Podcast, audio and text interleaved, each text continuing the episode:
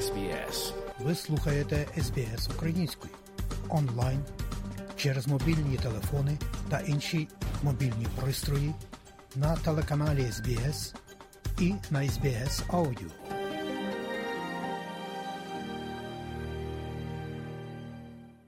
Дякуємо, що слухаєте SBS Audio. У нашій радіопрограмі вістки із рідних земель, з якими вас ознайомить київська журналістка Людмила Павленко.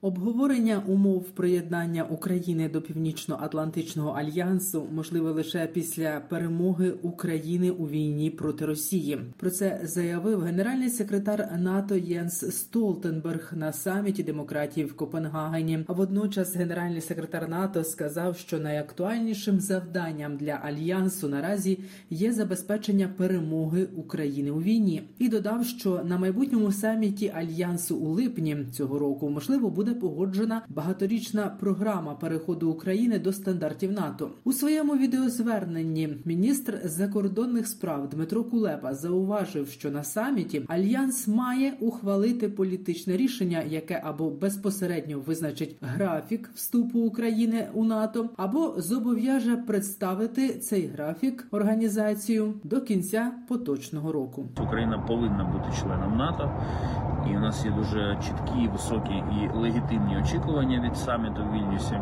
І в принципі, коли я дивлюся на нашу зовнішню політику, на наші позиції в світі сьогодні, то можу вам сказати, що після того як ми вирішимо питання літаків остаточно, після цього в нашій зовнішній політиці залишиться одне невирішене доленосне питання членство в НАТО.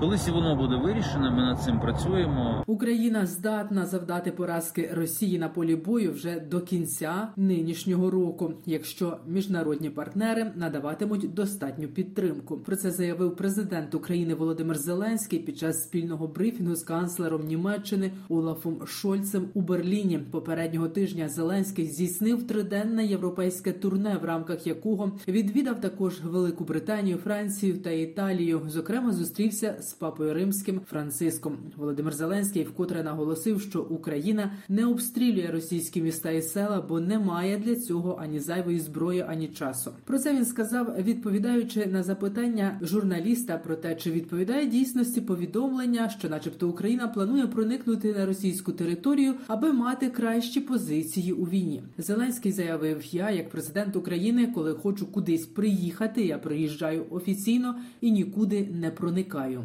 Ми не атакуємо російську територію. Ми звільняємо нашу законну землю. Ми в цьому не зацікавлені. У нас немає на це часу, у нас немає на це сил і немає на це зайвої зброї.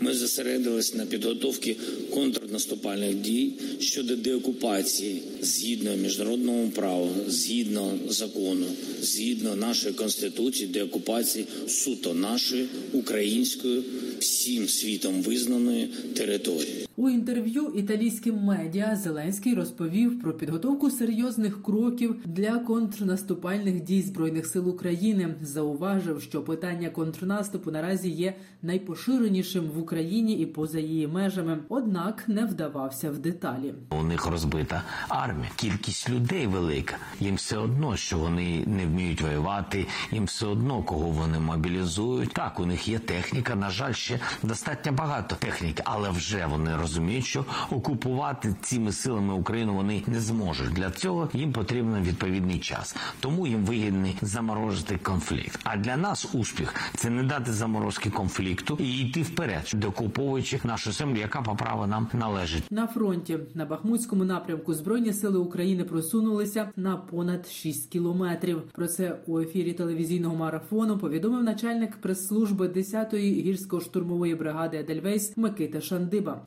Насправді, на мою думку, е, оцей останній дедлайн 9 травня він був такий, якби переломний. Напевно, після цього е, таке враження складається, що вони перестали хотіти його забрати повністю. І менше зусиль прикладають для того, для його як мінімум оборони. Ми дуже акуратно, не спіша, повільно, але йдемо вперед. Водночас військовик розповів, що снарядного голоду у лавах російської армії немає. Потенціал Росії до наступальних дій повністю вичерпаний, але вона має серйозний потенціал для оборони. Про це начальник головного управління розвідки Міністерства оборони України Кирило Буданов розповів в інтерв'ю програмі Різні люди. Оборону вони побудували ешелоновану, правильну, потужну оборону. Але це вже не та російська армія, яка могла проводити серйозні наступальні операції. Локальні дії, ну там на рівні Бахмуту, де 50-70 метрів в день їм вдається проходити, а інколи не вдається. Це, вибачте, трошки не рівень для, як вони самі казали, другої армії світу.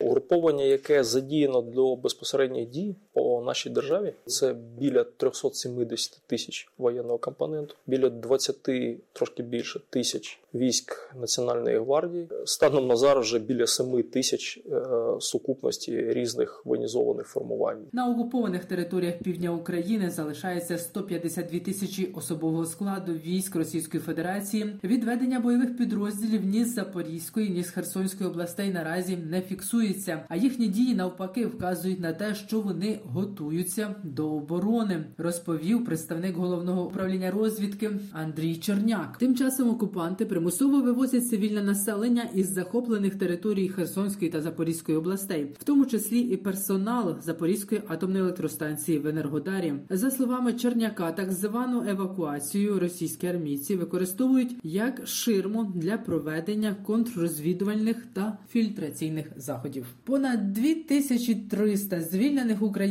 вже повернулися з російського полону додому. Паралельно триває підготовка до наступних обмінів полоненими, а також продовжується ґрунтовна робота на найвищому рівні щодо обміну всіх на всіх. Про це в ефірі телевізійного марафону повідомив представник головного управління Андрій Юсов. Враховуючи, що Женевські конвенції передбачають повернення полонених після завершення бойових дій, а Україна знаходиться в унікальній ситуації, не чекаючи перемоги, не чекаючи завершення бойових дій, Україна вже повертає своїх з полону. І понад 2300 звільнених за російського полону українців сьогодні вже повернулись додому. Паралельно триває підготовка до наступних окремих обмінів, і триває серйозна ґрунтовна робота по обміну всіх на всіх. І звичайно, результати будуть. Під час нічної атаки на Україну вночі проти 16 травня Росія застосувала максимальну кількість ракет кинжал. Російські війська атакували Україну з північного, південного та східного напрямків 18 ракетами різних типів повітряного, морського та наземного базування. Крім того, російська армія атакувала ударними дронами типу шахет, проводила повітряну розвідку безпілотними апаратами. Всі ракети та безпілотники були знищені силами та засобами протиповітряної оборони повітряних сил збройних сил України. Як розповів речник повітряних сил Юрій Ігнат, при цьому одночасне застосування російською армією проти України безпілотників і різних типів ракет не було унікальним. Були застосовані аеробалістичні ракети з шести літаків Міг 31 к Шість таких ракет було спрямовано. Так, у столиці вони всі знищені нашою протиповітряною обороною. Ну крім того, атакували окупанти і з південного напрямку з кораблів у Чорному морі. Дев'ять крилатих ракет калібр знищено на різних напрямках. А також три ракети або ж це С 400 або ж ракети Іскандер М. Там зараз типу уточнюється. Ну крім того, атакували вони ще шахедами. В Газі створять спеціальний реєстр руйнувань в Україні, щоб Росія заплатила за скоєне. Про це заявила під час виступу в Брюсселі президент Європейської комісії Урсула фон дер Ляєн. Додам, що Міністерство юстиції Сполучених Штатів Америки в січні заявило, що країна упродовж найближчих місяців планує розпочати передачу Україні частини конфіскованих російських активів. І в травні перший такий дозвіл вже було отримано. Прем'єр-міністр України Денис Шмигаль раніше заявляв, що українська держава розраховує отримати конфісковані російські активи та репарації на суму від 300 до 500 мільярдів доларів. Водночас у світовому банку підрахували, що відновлення України коштуватиме приблизно 500-600 мільярдів. На саміті Ради Європи у Рейк'явіку створили міжнародний реєстр збитків, завданих Україні російською агресією. Про це оголосив президент Франції Еммануель Макрон. Він закликав усі країни доєднатися до цієї ініціативи та здійснити активний внесок у заповнення реєстру. Велика сімка домовилася про створення створення української інвестиційної платформи. Про це повідомив Європейський банк реконструкції та розвитку, який буде одним з її учасників. Країни J7 та ЄБРР мають на меті сприяти відбудові економіки, промисловості, інфраструктури та відновленню життя людей в Україні, а також стабільності в міжнародному співтоваристві.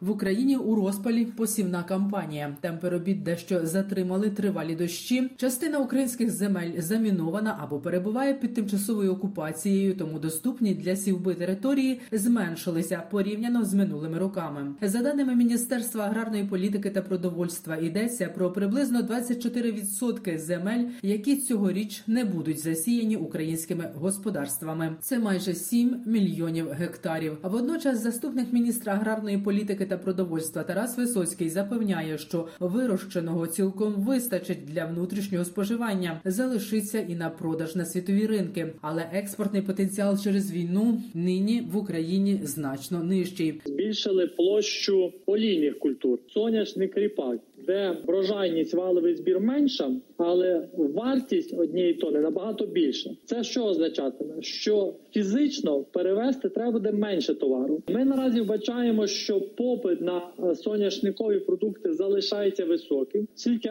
Україна одна з найбільших виробників в світі і немає якої великої конкуренції. Голову Верховного суду України Всеволода Князева та ще одного фігуранта кримінальної справи затримали у справі про корупційну схему, до якої причетні як керівництво суду, так і судді. Про це повідомили в Національному антикорупційному бюро та спеціальній антикорупційній прокуратурі. Детективи під прикриттям відстежували злочинну діяльність судді з початку року, після того як отримали інформацію про корупцію, розповів керівник Національного антикорупційного бюро Семен Кривонос. Внаслідок е, проведеного комплексу заходів нами було зафіксовано низку контактів з власника групи фінансової групи «Фінанси та кредит з одним із власників адвокатського об'єднання, яке використовувалося для прикриття злочинної діяльності. Служба безпеки України встановила, що колишній міністр освіти та науки України Дмитро Табачник співпрацює з російським ФСБ. В дописі на сайті СБУ йдеться про те, що табачник брав участь в організації псевдореферендумів в окупованих районах Херсонської та Запорізької областей. Також у СБУ заявили, що табачник безпосередньо виконував завдання Москви щодо переформатування освіти та медицини окупованих Росією областей України під потреби Росії. Восени минулого року Дмитра Табачника призначили радником керівника окупаційної адміністрації у тимчасово захопленій частині Запорізької області. За даними Служби безпеки України, з 2014 року табачник переховувався від українського правосуддя у тимчасово окупованому Росією Криму. Табачника підозрюють у державній зраді. В Україні відтворили вишиванку Степана Бандери в мілітарі стилі. Перший зразок такої сорочки подарували головнокомандувачу збройних сил України Валерію Залужному. Вишиванку створили представниці ініціативи Вишивка в одязі видатних українців. У дописі на їхній сторінці Фейсбук розповідається, що сорочку Степана Бандери було відновлено минулого року в рамках всесвітнього дня вишиванки. А подарована Валерію Залужному сорочка це перша копія тої вишиванки, але у мілітаристичному стилі. Група творчі, яка цього року представляла Україну на Євробаченні 2023, задоволена своїм виступом.